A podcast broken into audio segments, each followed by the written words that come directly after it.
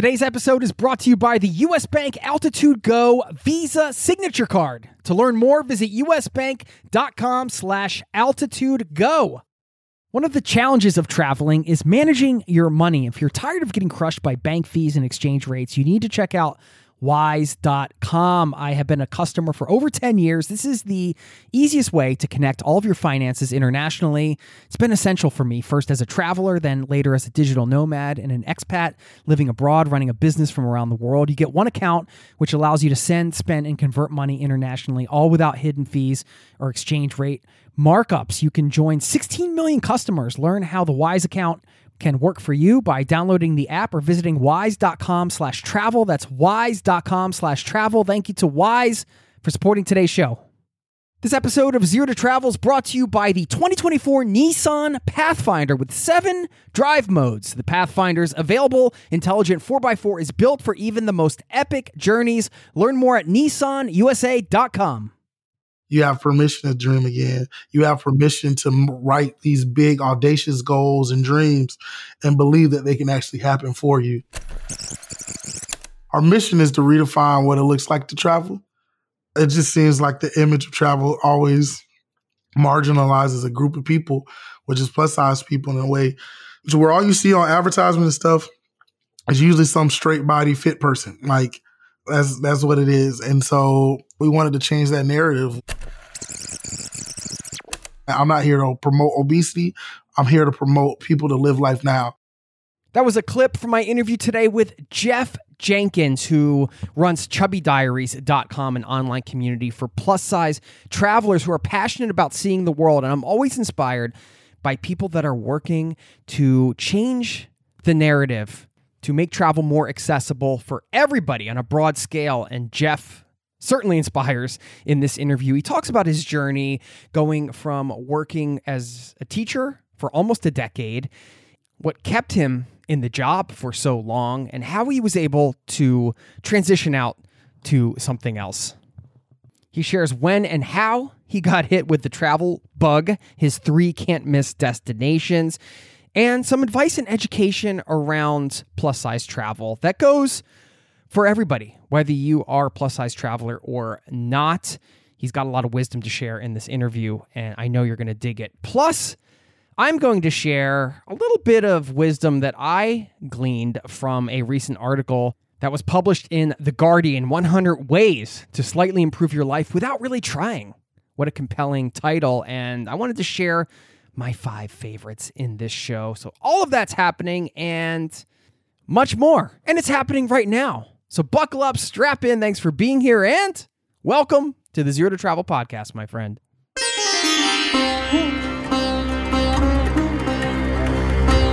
You're listening to the Zero to Travel podcast, where we explore exciting travel based work, lifestyle, and business opportunities, helping you to achieve your wildest travel dreams.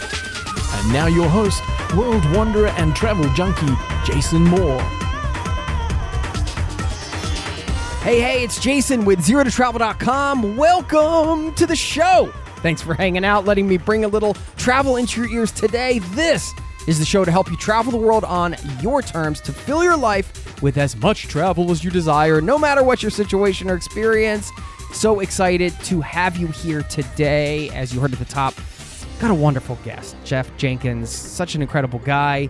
And I was excited to dig into the journey that led up to what he's doing right now. So if you're listening to this and you're somebody who is making a transition to a next thing, I just think there is so much to learn from others who have made a transition from one sort of chapter in life to another. And Jeff had a whole chapter working a full time job as a teacher and we talk about how he utilizes some of the skills that he learned there with what he's doing now and how tough that was to kind of break free of that. We might call it the golden handcuffs. He had the benefits, the stability, the safety net, and the security that comes with a job like that. Perhaps it's the perceived security, depending on how you interpret that in this moment.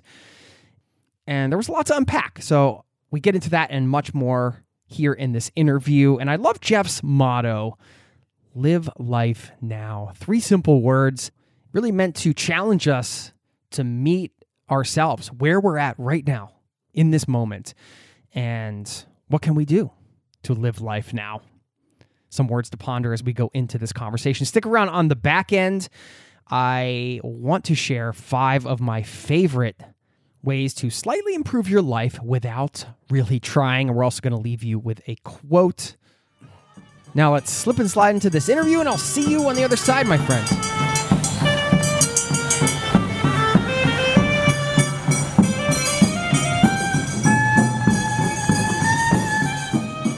My guest today is the inspiring Jeff Jenkins. He's the founder of chubbydiaries.com, an online community for plus size travelers who are passionate about seeing the world, experiencing new foods, and learning clever hacks along the way. His work has been featured by Google, USA Today, Travel Noir, and Forbes.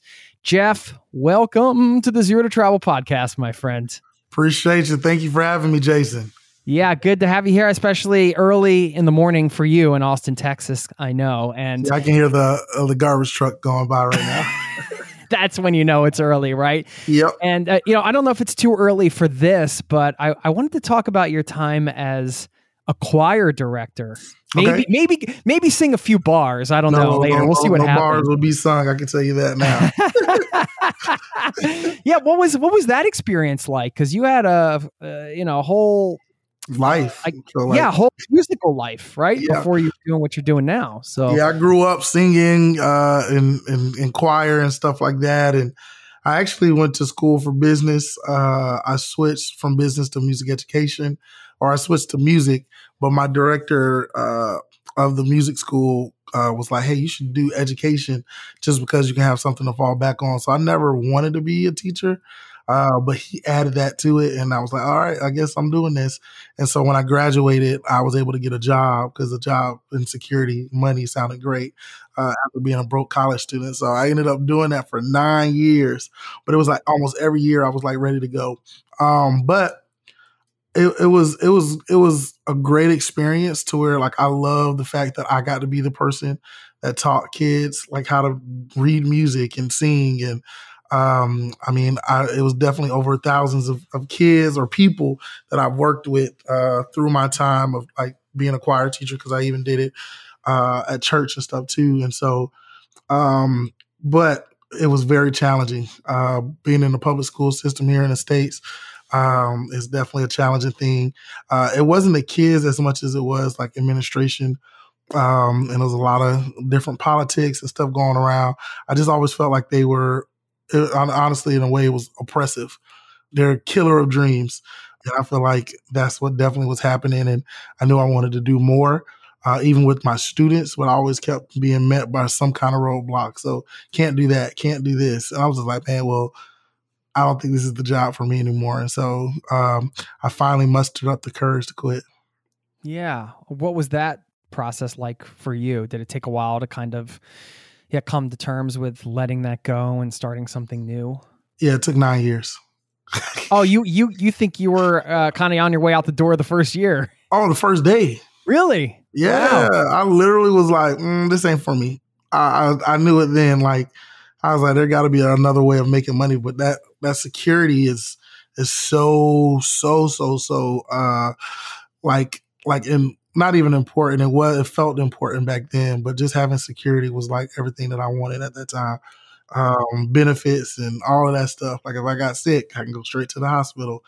Honestly, it actually started because uh, I kept putting it off every year. It just it kept working like that. It was like ah, I quit this year. Ah, I quit in a year or two. Like it kept being that. And then my students um, that I had like freshman year was like, you can't leave until after we graduate. So I was like, oh, I feel the pressure of that my wife actually said that she wanted to become an entrepreneur. And I remember how I think I, I don't think I responded in the most positive way towards her.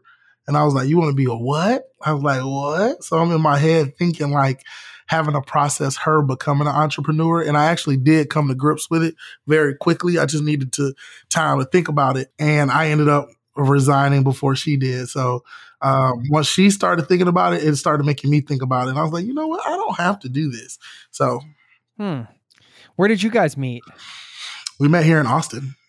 How did that go down? Man, we were at a conference and it was actually like a, a little like mixer singles conference kind of thing, and and I got to meet her there, and I was like, oh man, she's hot. I actually she met me before. she seen me before I saw her because I sung on stage, and so uh, that's where she saw me, and and so she knew who who I was, but I didn't know who she was, and so uh, we became good friends, and then from there we became husband and wife. Yeah, congratulations, uh, that's awesome. How do you fix the school system? I know this isn't really a travel podcast topic, but I'm just curious about your thoughts about the things that you saw broken. You talk about like, you know, the dream killer. That's that's just heartbreaking to think about kids in school getting their dreams crushed. like what they did like this one study where they gave kindergartners a piece of paper and they told them to create stuff with that piece of paper. The kindergartners can come up with an average of 100 things. Uh, they gave that same test to 12th graders and uh, those 12th graders can come up with an average of five things.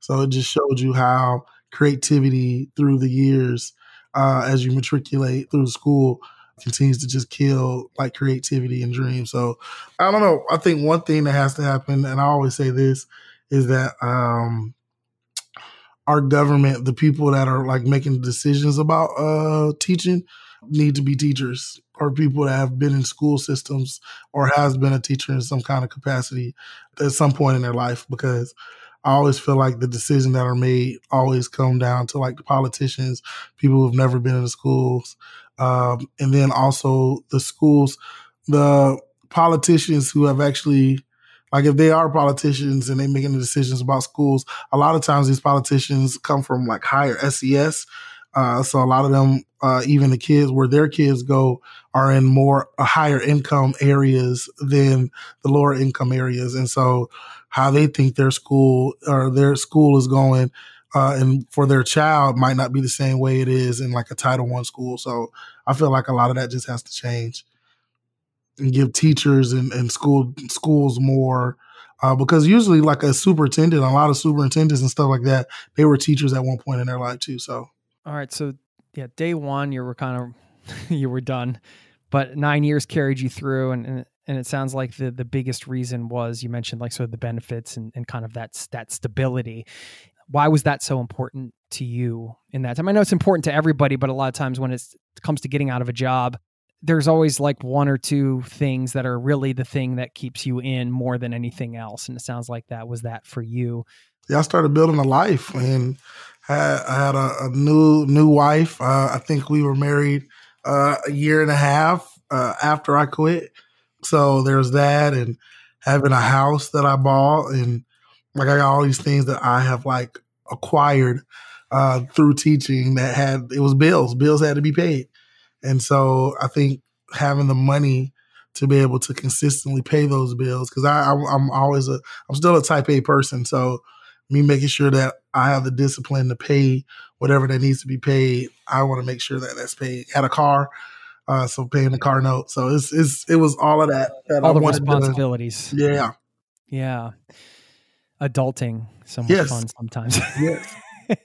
well, uh, yeah, because part of your your story, as I was doing some research for the interview, you mentioned that you were homeless at, at one point with your family and and I was wondering if you're comfortable sharing a bit about that and and how much I'm sure that also impacted you know the the decision making process when it came to leaving a job if you came from you know maybe there was some not as much stability as you had in your current job i'm not sure if those two things are related or not i just wanted to hear your thoughts well yeah i always tell my my mom like she went from zero to to travel. But no, she she went from zero to like really doing a good job for herself. And I think having a home and having like stability, being able to go from being homeless, because by that time my mom was uh, in an abusive relationship and she was like running away from him and tried to kill us like when we first uh, or like that day we were trying to leave him or she was trying to leave him.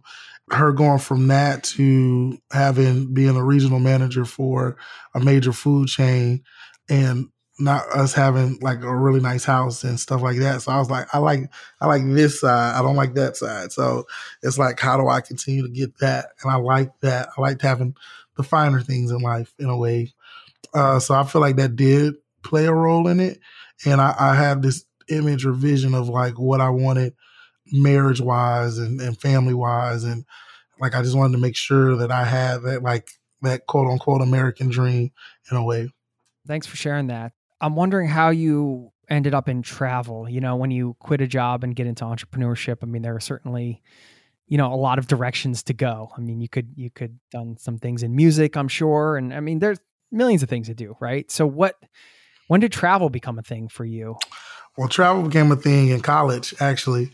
Honestly, I was basing even a lot of stuff that I was doing, even when I, I went from doing business to music to where I wanted to travel around the world then um, if I could. And I thought music was just definitely one of those ways of doing it. And I don't think I've ever said that until now, but I definitely know that was one of the main points. But I wasn't traveling until I didn't go on my first international trip until my the end of my sophomore year in college, and that's when I went to Japan, and that's when I got hit with the travel bug.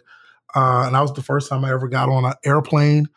Um, and like I, I just I loved it. I really did. And uh, I wanted to do more of it. I wanted to explore more. I always had this like adventurous like side to me, and uh, I would travel around the states all the time.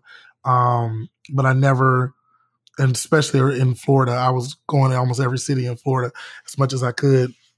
Um, but yeah, I did a program in college that actually gave me the opportunity to do it. To where I, before I graduated, I went to almost 14 countries. I think I was at 14 countries. Um, and me doing that, like really, I became the travel guy. Like that's what people knew me for. Like a lot of my friends, when they first met me, they was like, "Oh wait, where did you just come back from? You came back from Japan? Came back from Germany? What? What's going on here?" And so, like, I just became that guy. And even as a teacher, that was the best part of being a teacher.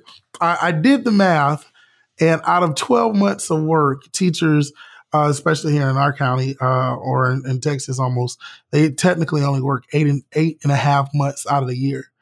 Um, so you got you got holidays and summer break, uh, and I took advantage of those. And I and and technically, if you wanted to, you had like two weeks of like PTO in a way. Um, I took advantage of those too. I was working eight months a year, and so that's why that gave me the opportunity to travel on those holidays and those summers you know, I know it's in American work culture, having been part of it. There, there is this weird thing that like I feel like a subset of people don't take all of their vacation days and, and don't take advantage of it all because it would like I'm using air quotes look bad or something. It's like no, screw that. Like I you better take them all. Just talked about that. I just you know? talked about that yesterday at a conference I was at. we'll be back in a moment. This episode is brought to you by US Bank. Recently, I went out for tacos and it wasn't even Friday. Yes, we have Taco Friday in Norway not Taco Tuesday. Well, more importantly, I could have earned rewards for every scrumptious bite of those chorizo soft shells. Introducing the US Bank Altitude Go Visa Signature Card. Earn four times points when you go out for dining or order takeout and restaurant delivery, including tacos. Plus, you can earn two times points when you shop for or order your groceries, two times points when you need to fill up or charge up at gas stations and EV charging stations. You're even rewarded with two times points just for your favorite streaming services. Go to usbank.com slash altitude. Go! To learn more about how you can earn 20,000 bonus points worth $200 if you spend $1,000 in the first 90 days of opening your account. Win big with the US Bank Altitude Go Visa Signature Card. Visit usbank.com slash altitude go to apply. Limited time offer. The creditor and issuer of this card is U.S. Bank National Association, pursuant to a license from Visa USA Inc. Some restrictions may apply. This episode of Zero to Travel is presented by the 2024 Nissan Pathfinder. From muddy jungle paths and snowy trails to rolling sand dunes, the 2024 Nissan Pathfinder has the capability to take you to some of the most epic destinations on earth. We're excited to partner with Nissan because our listeners know we love to celebrate the joy of exploring the world and finding the best off the beaten path destinations to visit. And there's no better vehicle for that than the 2024 Nissan Pathfinder. With seven drive modes, the Pathfinder's available intelligent 4x4 is built for even the most epic journeys, and it even has the best towing capacity in its class, up to 6,000 pounds, so you can bring the fun with you. But Nissan also knows that it's not just about where you go.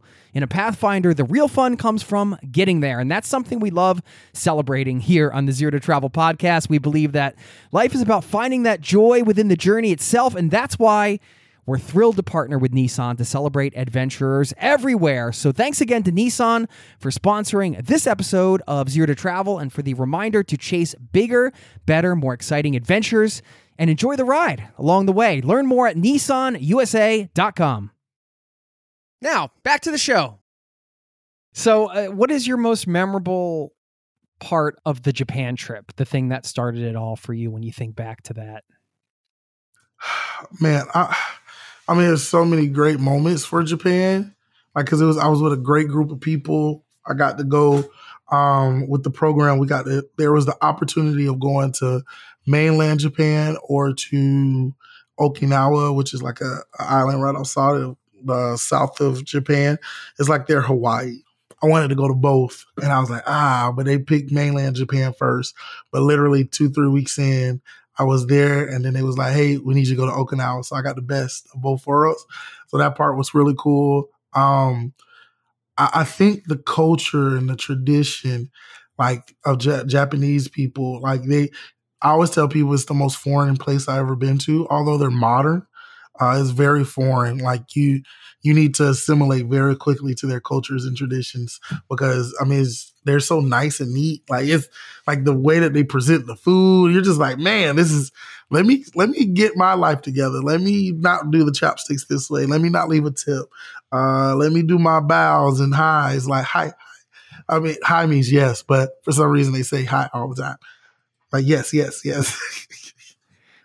so I, I love I love that. I love um, being there and like there was nonstop pictures. Like people were like stopping and just taking pictures, or they'll come up to me and do some charades and ask me. So they asked if they of you, you were like a mini yeah. celebrity there, and something. Yeah, yeah, and but they and they were doing it not just with me, but just the, the other folks that was there too, and then being able to hang out with people from because uh, the program was nationwide. So I was hanging out with a lot of people from Iowa and and California, Oregon, and I was like, "Yo, I ain't never did this before." So uh, that part was cool. A, a, lot of people from Oregon and Iowa was like, "Hey, you're the black first first black person I ever hung out with." So to even get that cultural experience with them uh, was kind of dope too. Well, let's talk about your community. Talk. Let's do it. I mean. you could have done a lot of things in travel. I'm not sure if you, you started with that right away. I'm sure there was a bit of a process trying to figure out what you were going to do as an entrepreneur. It sounds like, all right, well, you were the travel guy in, in college, right? So it sounds like that was a natural kind of conclusion for you. Like, hey, I'm going to do something in travel. That's not how it first started. It first started with me doing, well, honestly, I wasn't even trying to be an entrepreneur, to be honest. It was just the thought of me leaving that job and doing something else. And that's what, like, I was able to get my own like heart around. But I honestly, it wasn't until I met, I went on a mission trip uh, first and uh, to Africa. And while I was there, I realized me and my friends we wanted to build water wells in this city uh, called Kajeyo. We came back and was able to like build those. None of us was engineers. None of us knew how to even get water out of the ground. I didn't know how water came out of the ground. I was like, how does this happen? How did you do it? Yeah, man. Uh, this organization taught us uh, how to build wells for cheap.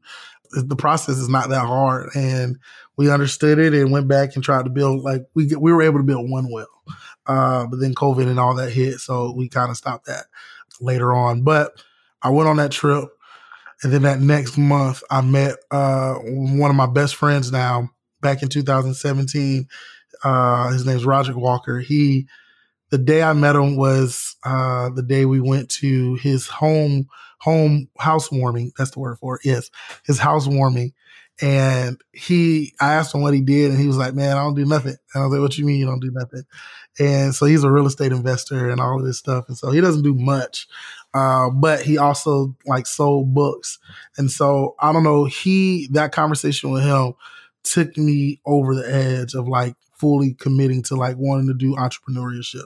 Like he told me he was the second dumbest person in the class, his class. So like to graduate. And he was like, so I'm not like the most qualified person on paper, but uh, he had a successful business. And so I was like, well, if the second dumbest, and that's what he was trying to get at. Like, I was like, well, if he can do it, I guess I can do it too. And so I started doing Amazon books where I will resell the books on Amazon. And that was like my like risk free way of like building like uh building a business. And honestly, it was going very well. Um I was doing good at it. It was like month after month, I kept constantly growing money wise.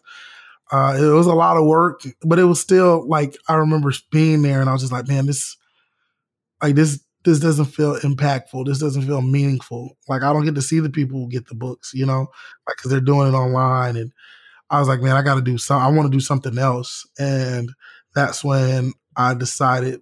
Uh, oh, I read this book, and the book was actually talking about like it was the keys to t- keys to the secret. Like it was like decoding the secret. And I read it and I, I couldn't put it down. And we got to the chapter about dreams. And I was like, man, I'm putting this book back down. And I put it down because I saw that chapter and I knew what it was fun to talk about. And honestly, it was what we were talking about just now. Like, like you stop dreaming. Um, I stopped dreaming. I know that for a fact. But the the chapter was really talking about like it's okay to start dreaming again. You have permission to dream again. You have permission to write these big audacious goals and dreams and then hope that they actually or not hope and believe that they can actually happen for you.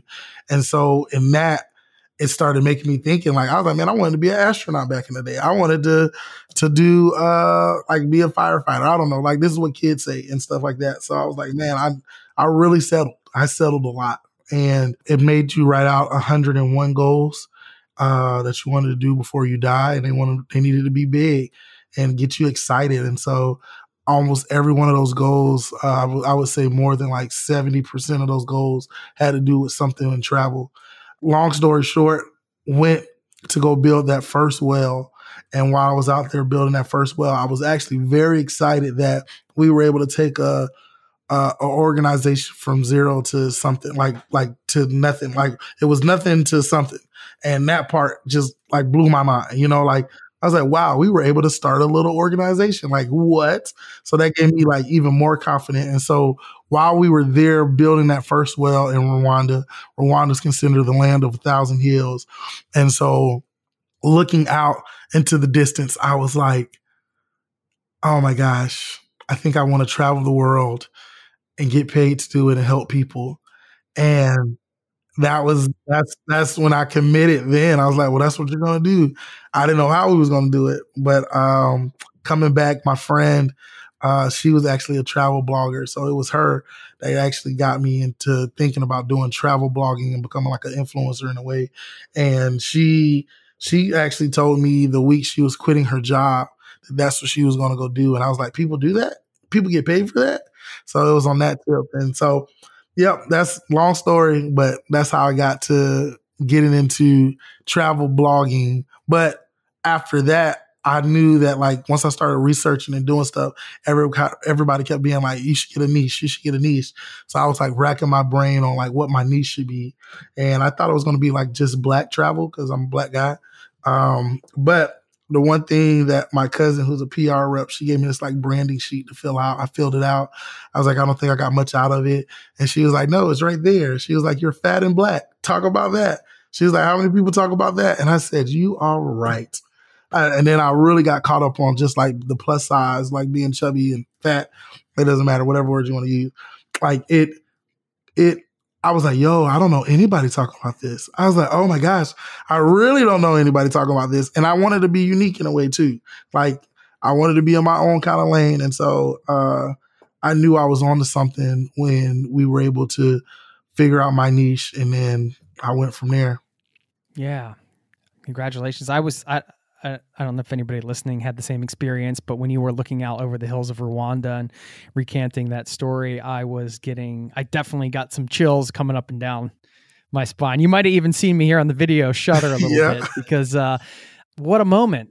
huh? Yeah. To kind of look out and, and kind of have that realization. And now it's not just that you've built something in travel that's a business, but you're also making a huge impact, which sounds like it's always been a part of your life, right? Like even with the teaching, you might not want to been there, but you're impacting these students' lives and and now you're you're doing it for plus size travel. And mind you, I'm still a teacher, technically.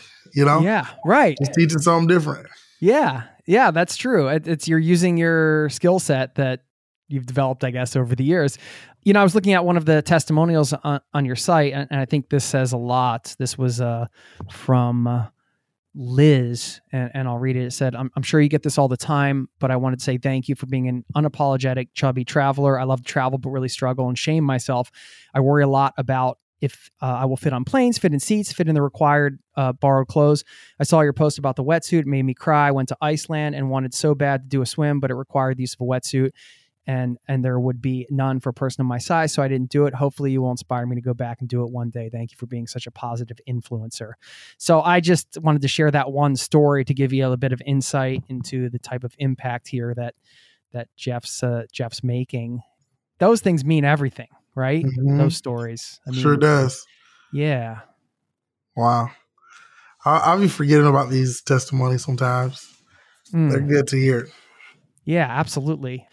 So you are a teacher, as we mentioned, and and everything that you're doing. So I would love for you to give us some education around plus size travel. Like, what should people know? the one thing I always tell people, like our our mission and then our motto. Our mission is to redefine what it looks like to travel. The it just seems like the image of travel always marginalizes a group of people, which is plus size people in a way.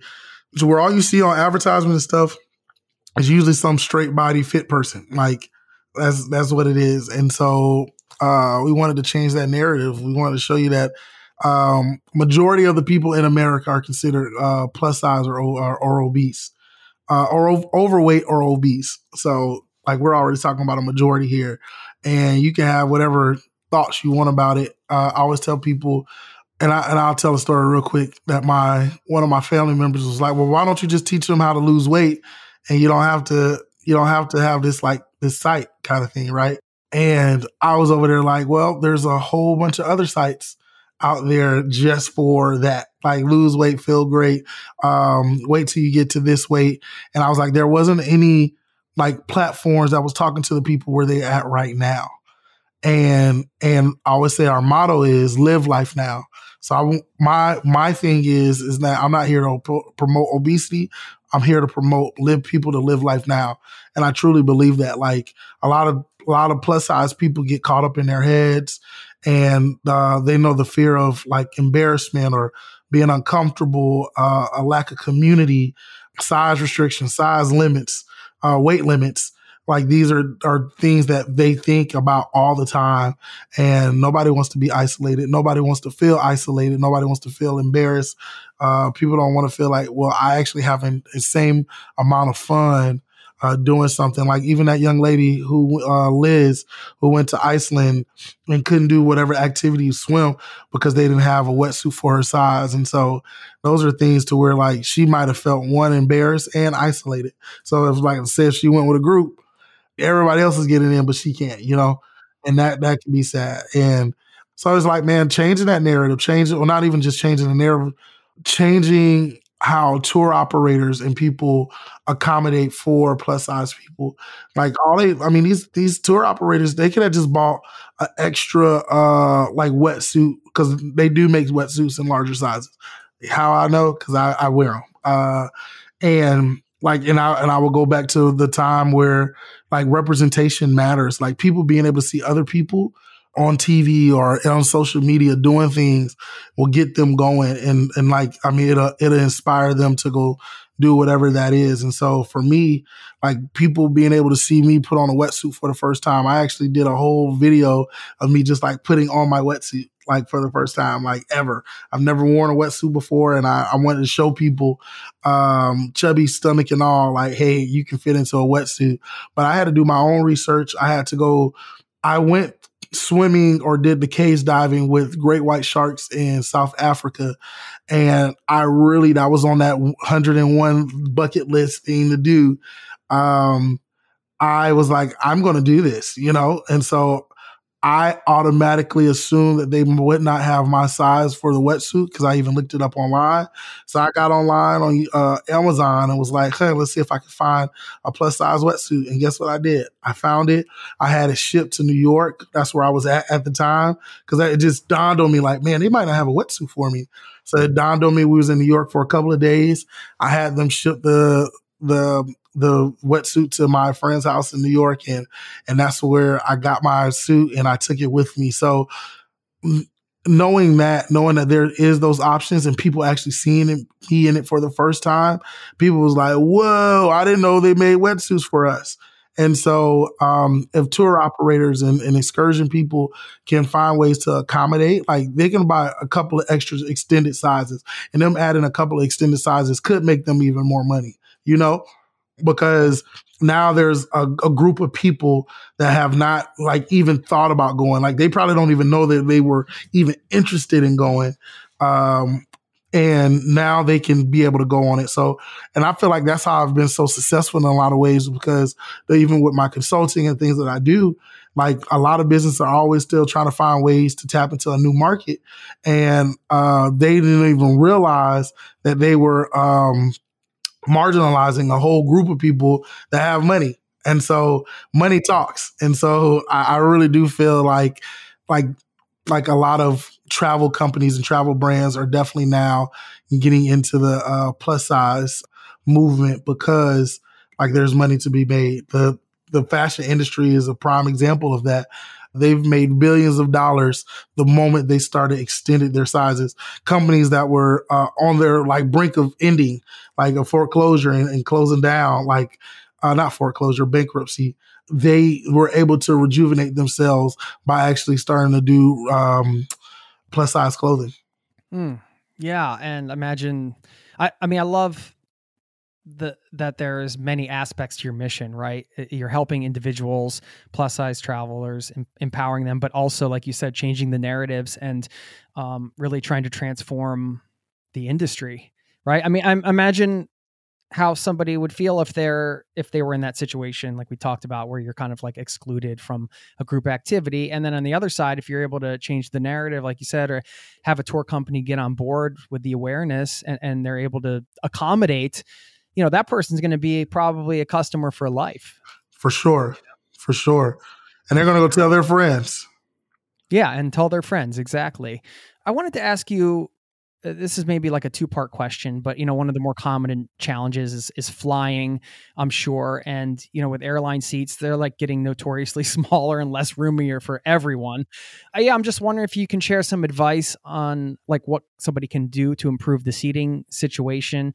And then on the other side, I, I want to speak from your experience. You know, when someone's approaching and they have a seat next to you, and you, you, can tell like they're they're not happy and what is going through their mind you know how, how do you how would somebody sitting in that seat how should they respond and what should they say to a traveler who you know they may be making uncomfortable because that's not that's not a fair situation to do to anybody you know? So i always tell people the person that we should not be upset with is not the plus size person or the person that's not plus size like should be the airlines. Like the airlines is at fault here. It, it's not us uh, and they they're doing their damnedest to make them as to fit as many people as they can onto a flight. First, I would say if you can sit first class, that's I I mean that's not everybody's option. Like first class is definitely larger seats.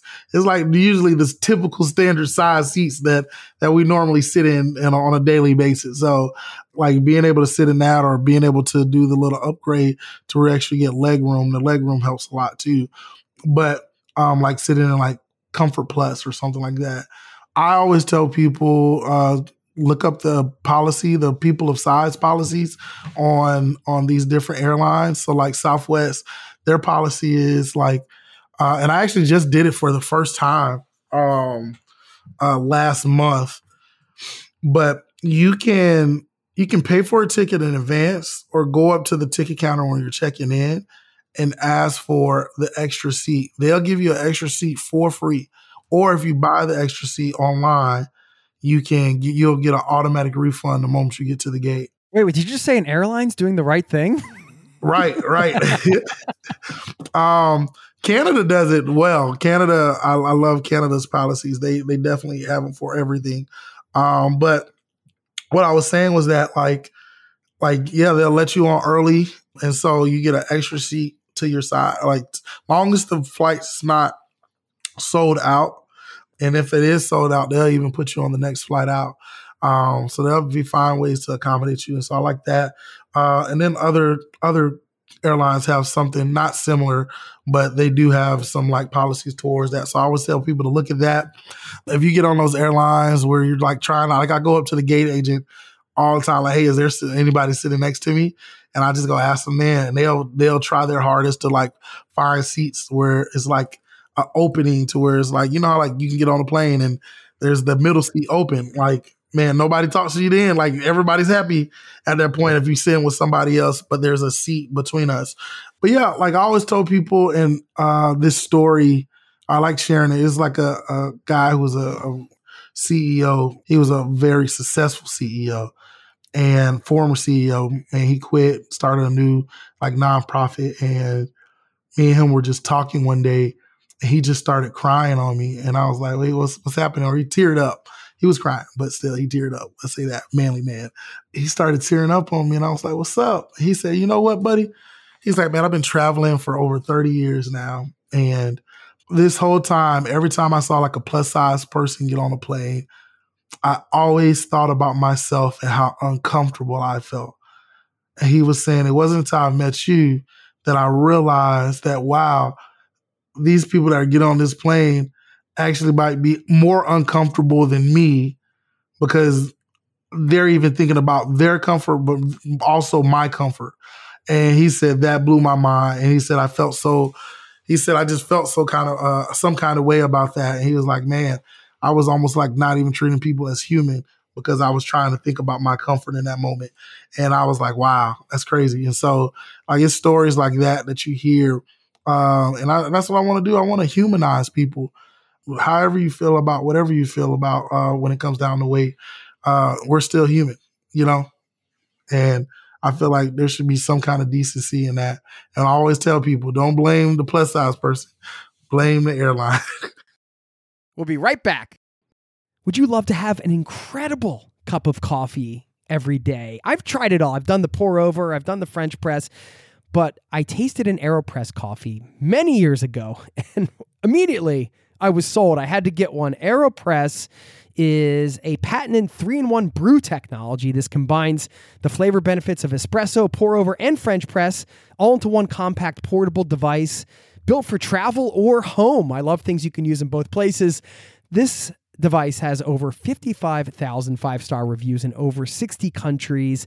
AeroPress is the best reviewed coffee press on the planet. I've owned one for so many years. I don't even remember how long it's been. And they are under 50 bucks. So they also make an exceptional gift. Thoughtful, proven, tasty, and travel oriented. Who wouldn't love that? Now, you get 20% off just for being a listener of this show at aeropress.com slash zero to travel. That's aeropress, A-E-R-O-P-R-E-S-S dot com slash zero to travel. That will save you 20% on checkout. Thanks to AeroPress for supporting today's show.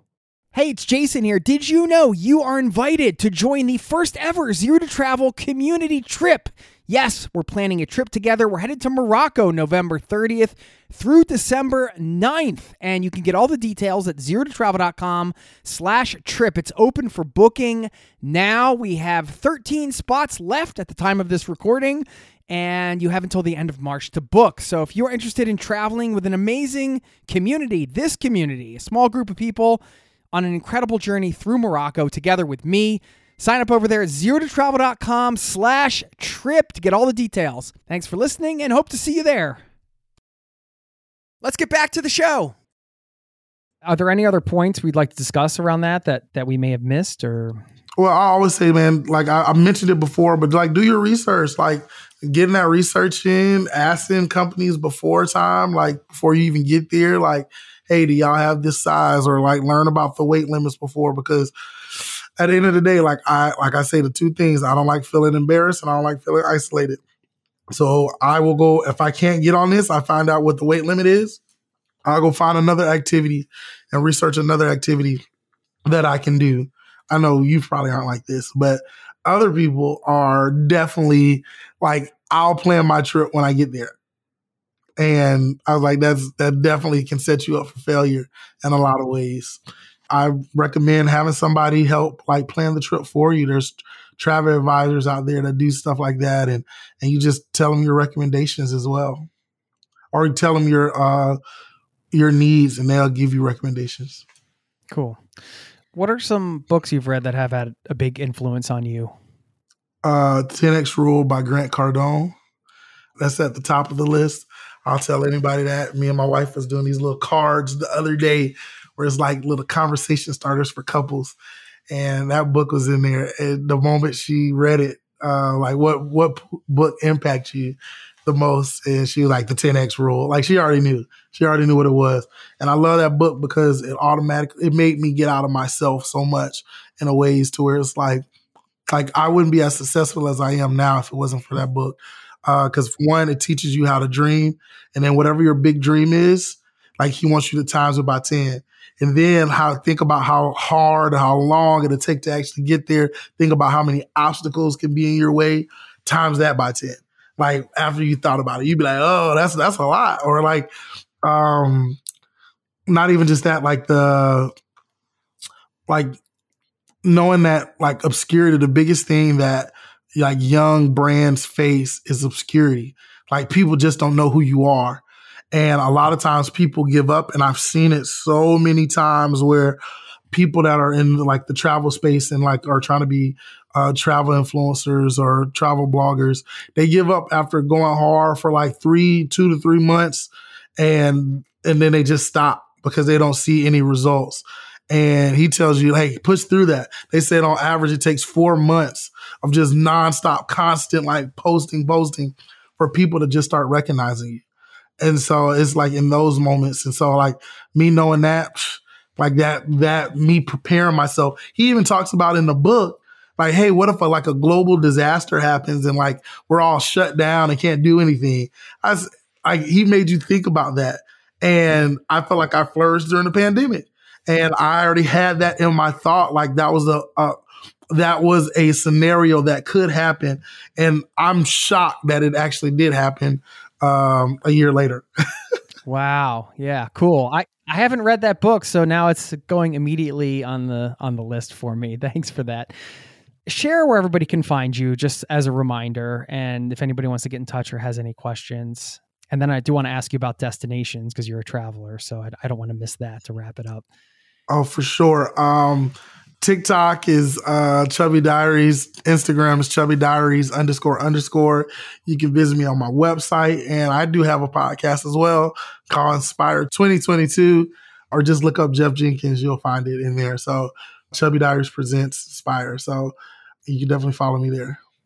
How's the podcast going? How do you like podcasting? I actually enjoy it. I actually love talking to people. So like even talking to you right now, like I literally just rolled out of bed and I knew that being able to get on the phone with somebody or getting to be able to do this, this recording, I knew it would bring life. Like I, I want more moments like this where it's like I can go meet up with friends and um, like just have coffee in the morning.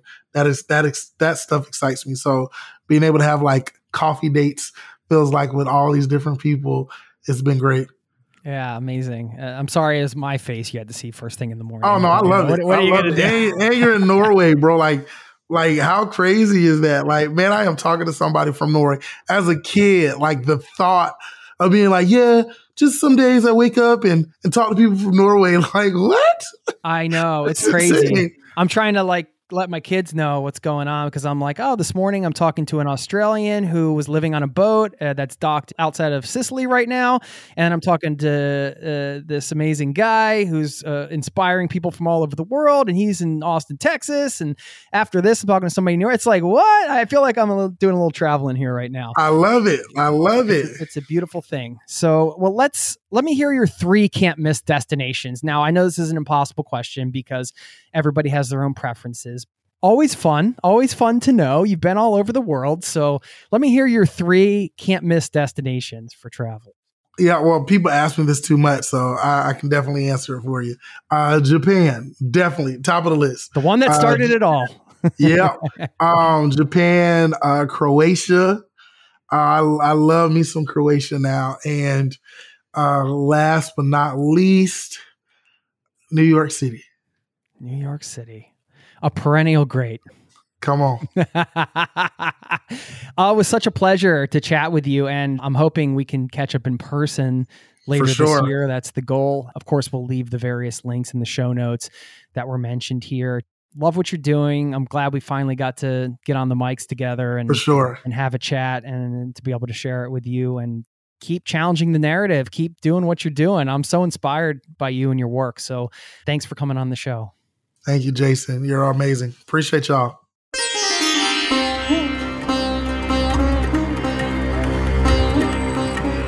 There you have it. Jeff Jenkins, thank you so much. What a lovely guy.